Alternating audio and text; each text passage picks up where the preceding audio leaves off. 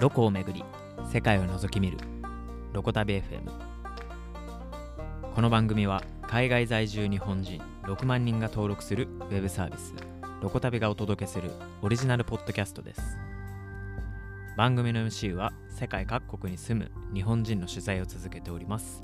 私岡とロコ旅創業者のシーヤがお送りいたします。取材した日本人たちの話やロコ旅の裏話世界の文化の話など2人の MC が気の向くまま不定期で配信していきます。エピソードごとにホストも交代し毎回テーマも変えながら世界にまつわる話をしていきます。ぜひ一緒に世界を覗き見る体験を楽しんでいければ幸いです。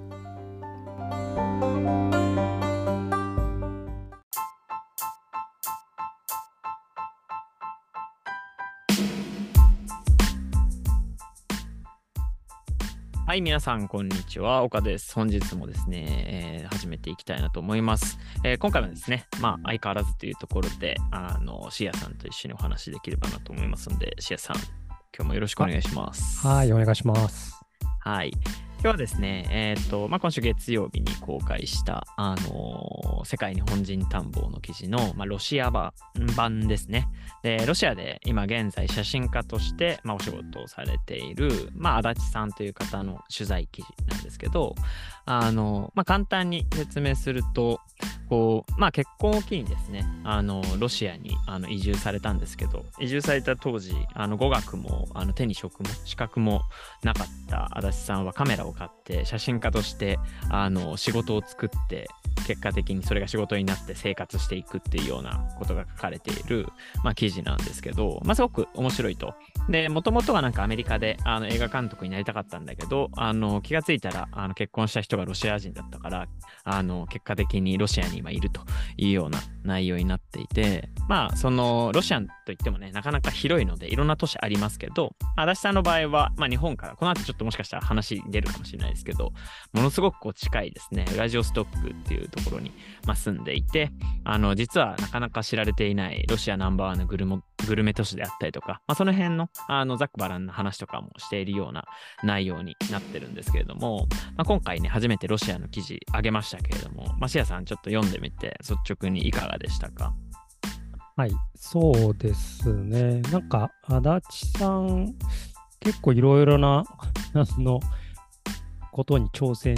していて、なんか、もともとインターナショナルスクールかなんかの職員？ああ、日本にいるときですね日本で。はい、でそうですね。出て、でもそれも別になんか、流れでそうなったみたいな 感じで、英語を学ぶたびに、なんかインターナショナルスクールで仕事を始めたみたいな。そうなんですよ、ね。なんかさん、そうなんですよね。まあちょっと余談ですけど、あのーすごいこう、成り上がり方がすごいっていうか、あのー体力がすごいっていうか、いや、なんか当時、なかなかお金もあんまなくって、うん。あのーでもアメリカ行きたいんだよねみたいな中で、とはいえ英語も喋れないことに気がつきってなった時に、まあお金ももらいながら英語を身につく環境を探した結果、インターナショナルスクールだよねみたいな話ちょっとしてて、うんあそれなかなかすごいなっていうところは、あの、足立さんの面白いポイントだなって思いますけど、ね。まあそうですよね。でもなんうんかそのインターナショナルスクールで仕事始める前はそんなに英語喋れなかったって話ですけど、はい。働いて1年ぐらいで結構喋れるようになったあの英語のレベルが上がったみたいなこと書かれてて、それはでもなんかね、仕事だからといってそんな感じできるようにならないよな。結構キャッチアップ能力高いのかなっていうはい。のは聞いて、で、まあその後ロシア行ったりとかもしてるんだけど、うん。で、ロシアも行って、なんか結構ちゃんとその現地にこう、なんていうんですかね、入り込めるというか、なんかはいこう、新しいことがいろいろ多いは割には、なんかうんちゃんとキャッチアップして、うまい具合に自分の居場所を作るみたいなことをされていて、すごいこう生命力が強いというか、なんか何でもできる人なんだなっていうのは、あの、読みながら思いましたけどね。いや、ほんとほんとそうですよね。なんかこうこういうのもなんか、あの素朴に感じますけど、こう1年ぐらいであの英語が身についたみたいな感覚をご自身が持っているっていう、なんかその感覚を持ってるのがすごい大事だなと思ってて、いやなんかそれがそのビジネス通訳とかできますかって問われると、うん。人によって、いや、なんかまだ英語全然こう仕事で使えるレベルじゃないですみたいな、こううん。謙遜みたいなのあったりすると思うんですけど、多分、こう、コミュニケーションができているような段階でもうこう、あ、英語身についてきたわって多分実感値があるから、次になんかどんどんいけちゃうみたいな、うん。なんかそそういう感覚をなんか足立さんの話聞いてすごい感じますけどね。ああ、どこまでやんないと次いけないみたいなのあったりするじゃないですか。か確かに確かに。うん。だけど多分なんとなくどんどんコミュニケーション取れるみたいなね、ありますよね。そうですね、なんかね、写真だってね、特にそこまでちゃんと、なんていう習ってたわけじゃなかったんだけど、はいすごいね、写真家としてちゃんとその現地で活動、しかもはい仕事もすごい自分で取ってきてはい。やられてたりとかして、なんかね、普通ね、結構専門的なものだと思うんだけど、そういうの躊躇するじゃないですか、何にもこう、経験がなかったりとか、勉強もしなかったりすると。うんうん。まあなんか関係なくもうどんどん前に突き進突き進むみたいな感じでなので、うんまあそなんかこうやることが見つかったらそれをこう着実にこなしていってちゃんとものにするみたいなっうん。ていいうのは。うんなんかすごいまあだからろこそロシアでも なんですかね生き生きていい生きてこれるとう。いう、なかなかロシアで、ね、なんかロシアと関わるときとかって、まあ、ロシアにいる方ってどういう方がいられるのか分かんないですけど、なんとなはく、その仕事、例えばあの、はい。庁舎とかで石油か分かんないけど、なんかそういう工事があって向こうに行ってとか、なんかそういうのはいイメージがあるんだけど、でもなんか向こうで仕事もなくいきなり行って、うん。なんかそれで向こうで生活作れるみたいなのって結構すごいなと思うんですよね。うん。なんかそういうのはなかなか、うん、いきなり、まあもちろん奥さんがね、あのロシア人っていうのもあるかはいはいら向こうに行けるんだけど、はい。なかなかそうじゃなくて向こうに行ってちゃんと仕事も見つけてみたいな。いや、すごいっすよね。なんか、うんあのカメラもそこから始めて仕事にしちゃうんで、やっぱこう、ね、なんか準備したりとかできるようになってからみたいな思考って、やっぱ新しいこと始めるとき思いがちですけど、こうすごくこう、教訓になるなっていうのは思いますよね。こそうなんかですねなんかいける気がしたからみたいな。なんか褒められたしみたいな。そういう軽やかさみたいなのって。まあそうで感覚がすごいうんなんかいいんでしょうね、ポジティブというか。で前向いてますよね。ううん、そこはすごい思いでもこれインタビューした時ってはいはい。いつぐらいだったんですか実際はあーっと4ヶ月前ぐらいですかね。あじゃあ別に普通に戦争が始まってるって感じなんですね。あ、そうですよ、そうです。全然。あのそうですよね。結真っ只中ですよ。そうですよね。で、はいまあなんかね、今、ロシアの情報ってあんまりないじゃないですか、日本でも。なんかあんまりマイナスな情報ばっかりうんうん、うん。あるというか、うんまあロシアの情報というよりもウクライナ関連でロシアの情報を知るみたいな感じなんで、はい。はい。でも全然ね、ロシアに住んでる日本人って結構いるはずうんうんなんだけど、あんまりそういう情報、ね入ってこないから、どねなんか実際住んでる方っていうのはどうなのかなみたいな、はいなんか。興味あったけど。いや、そうですよね。だから、ウクライナ関連のお話も、まあ、少しだけあのしましたけど、うんまあ、なんか、あでもなんかギャップをすごく感じるという話は印象的でしたね。要は、あのこの記事には書いてないですけど、うんやっぱりこう、まあ、日本におけるそのロシア・ウクライナ紛争の話っていうのは、うんやっぱりどうやってもロシア批判的な、うんあの報道が、まあ、多いし、我々もそういう印象を持ってますけど、うん。あのまあ、現地に住んでいる身からすると、まあ、ちょっうん。と、あのもう少し見てほしい感みたいな、あの印象は持たれていて、まあ、必ずしもこうなんかロシアが悪人かって問われると、まあそれはこうちょっと首をかしげるっていうようなスタンスだったんですよね。うん。なんか歴史的な背景があったりとか、ここではまああんま細かいこと言わないですけど、なんか歴史的な背景もあって、まあ、あれは、まあですよね。うん。まあ一つのねシアとウクライナの昔からのなんか 流れもあるし、それは我々は知らないし。ね。そう我々知らないんで、まあ、ん。なんで、まあ、その我々、日本から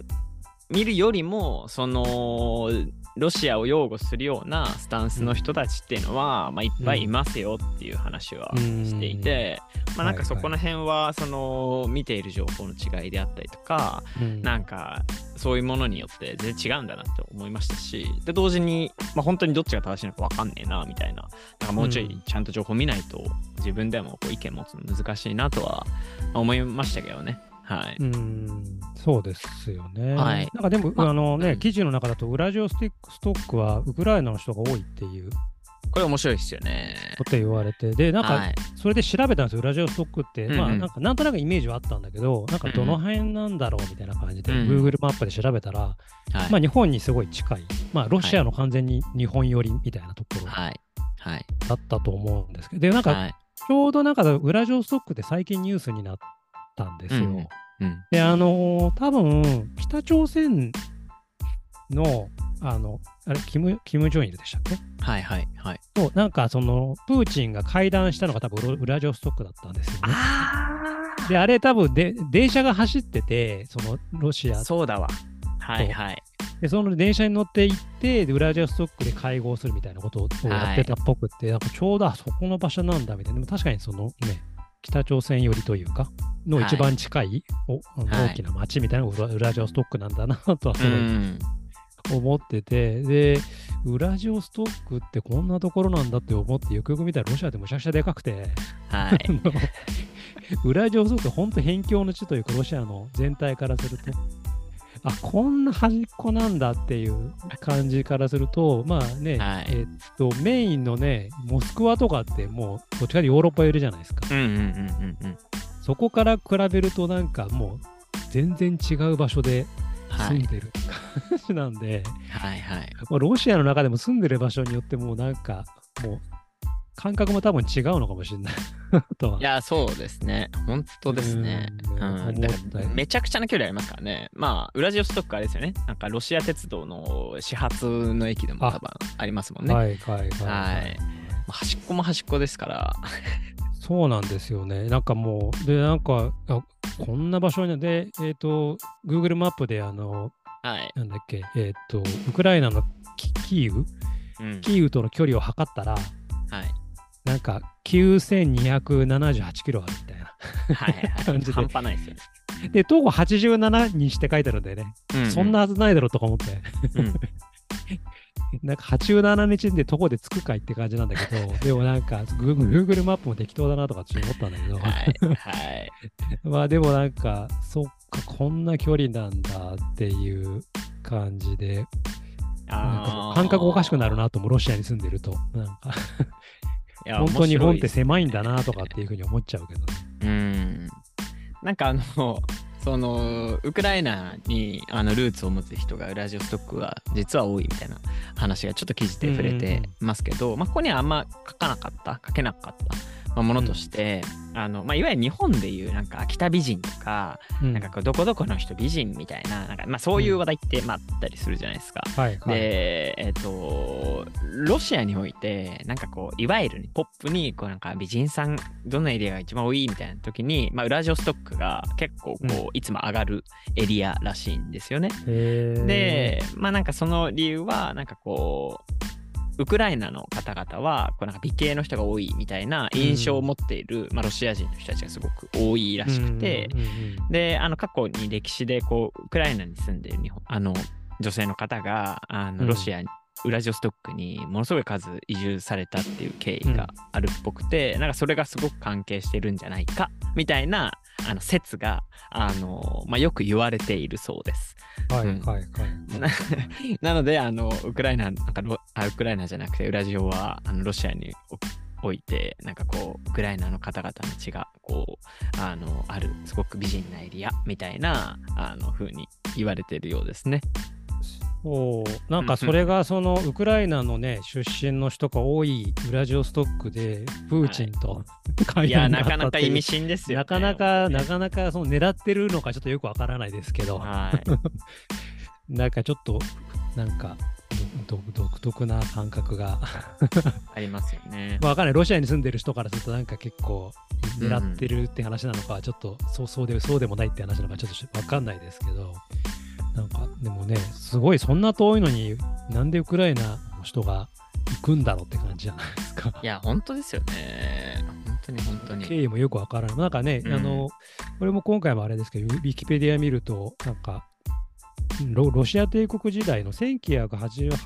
？1880年代か、うんぐらいに、なんか開拓で、ウクライナから農業開拓移住者みたいのを結構。入れたみたいなことが書かれて、多分その時に多分いっぱい人が移り住んだうんですかね。多分だからその、そういうルーツが多分、でもそう考えると、ウクライナとロシアってそのぐらいの時からの付き合いがあるってことですよね。そうですね。もう100年、もうね、100年以上か。はい。ねまあまあそのしかもそのぐらいの時からロシア、ウクライナからロシアに人が行ってるみたいな、だからそ結構つながりとしては確かに相当あるうん。っていうのは、なんか我々からはちょっと、なんで想像つかない想像つかないですよね。なとはちょっとうん思い、でもなんかそのウクライナのね、あの農業開拓移住者みたいな話は、なんか日本のね、北海道に似てるなとか思いましたね、はいはいはいはいはい。あ北海道も結構あれですよね、北海道の、北海道そんな余ってないじゃないですか。はいはい。でもあの青森とかってなまってるじゃないですか、結構。はいはい。で北海道って結局開拓者が行ってる、あの関東とかから開拓者が行ってるので、だから鉛はそんなないっていうのはそれらしくて、ね。だからウクライナ、なんかね、別にあのね、青森とか近いから青森とか行った方がいいじゃないですか、近いんだったら北海道って。うんうんなんだけど、なんか全然違うところから開拓民として行くっていうのは、やっぱそういう、なね、あの他から行くことの方が多いのかなとかってああ。北海道もね、別に青森とか、その東北の人が行くっていうよりも、関東からの人の方が多かったみたいなあ、そうなんですね。いや、うん面白いですね。ことなんで、うんだからそんなにだからなまってないんですよ、北海道って。うん、確かに。まあそれが理由だって言われていて、ウクライナってすごいね、変全然違うところから、ウラジオストックまで行くみたいな話っていうのも、ほどね。はい。なんかそういう、こう、開拓する、なんかそういう時代があったことによって、なんかそこに行ったんだなとはちょっと。なんかその辺のなんか詳しい話とか、なんかくあの専門の人とかにいつか聞いてみたいですね。そううんねでもなんかインターネットだとなかなかそこら辺の情報出てないんですよね。いや、結構やっぱ本限界があっ当ないっすよね。て、やっぱそのぐらい情報がないというか、ラジオストックはいって。まあなんかそもそもロシアとかの情報もね、少ないし、なんかいざ本腰調べないとなかなか細かな情報とか手に入んないから、そうですよね。あれですね、なんかまあ多少まとめに入っちゃいますけど、あの、ロシアってすごい遠いイメージありますけど、まあ、ラうん。ウラジオストックって地を知ると、まあいわゆる緯度がね、まあちょっと北海道の話しましたけど、北海道、札幌と緯度が一緒で、まあ東京からだと2時間半で行けちゃうロシア。っていうところが、まあ一個すごい特徴だと思うんで、なんか気軽にね、本当は行ける場所なんで、なんか一度足を踏み入れるみたいな人が、まあどんどんね、こう日本からも増えていくと、なんか面白いんじゃないかなね飛行機飛行機飛んでるんですよね、多分。そうだ直行便がありますね、成田ね、あるっていう話が僕も調べたときあった、あ、いけるんだと思って。今でもいけるんですよね、普通。今いけますねそこもちょっと分かってないけど。はい。なんか、お面白いのが、電子ビザで入国が可能なんですけど、それがうん裏地だけなんですよ。ロシアだと。あーだから、まあ、裏地はいけるんですよね。うん。そっか。まあ、さすがになんかメインのとこ行くとヨーロッパ近い方だとちょっとあんまりなんとなく 印象があれだけど、はい、裏上ぐらいだとちょっとね、あのロシアの中でも端の方なんで、なんかいや、いけますからね。行きやすいような気はすごいするけどね。なんで、なんか一度ね、ロシア、あのー実際に生で体験したいみたいな人は、2時間半でとりあえず裏地行っちゃうのが、なんか足立さんに。足立さんに案内してもらって。はい。足立さんすっげえいい人なんで、多分案内しながら写真とかも撮ってくれたりして、もうホスピタリティあふれる体験できると思うんで、あのいいよねやってほ。しいですね。はい。はいではではそんなところで、あの今回まあロシアでしたけど、来週はあの南アフリカで、はいあのいろんな通訳であったりとか、なんか最近だと、あのクレイジージャーニーとかのなんかこううん取材の,、あのサポートとかなんかをさそうなされんですねているような、はい、方 の移住の経緯みたいなのちょっとお聞きしますんで、はいあの記事が公開されますので、お楽しみにというところで、はい。はい。ではそんなところですかね。あの本日もおしさんありがとうございました。ありがとうございました。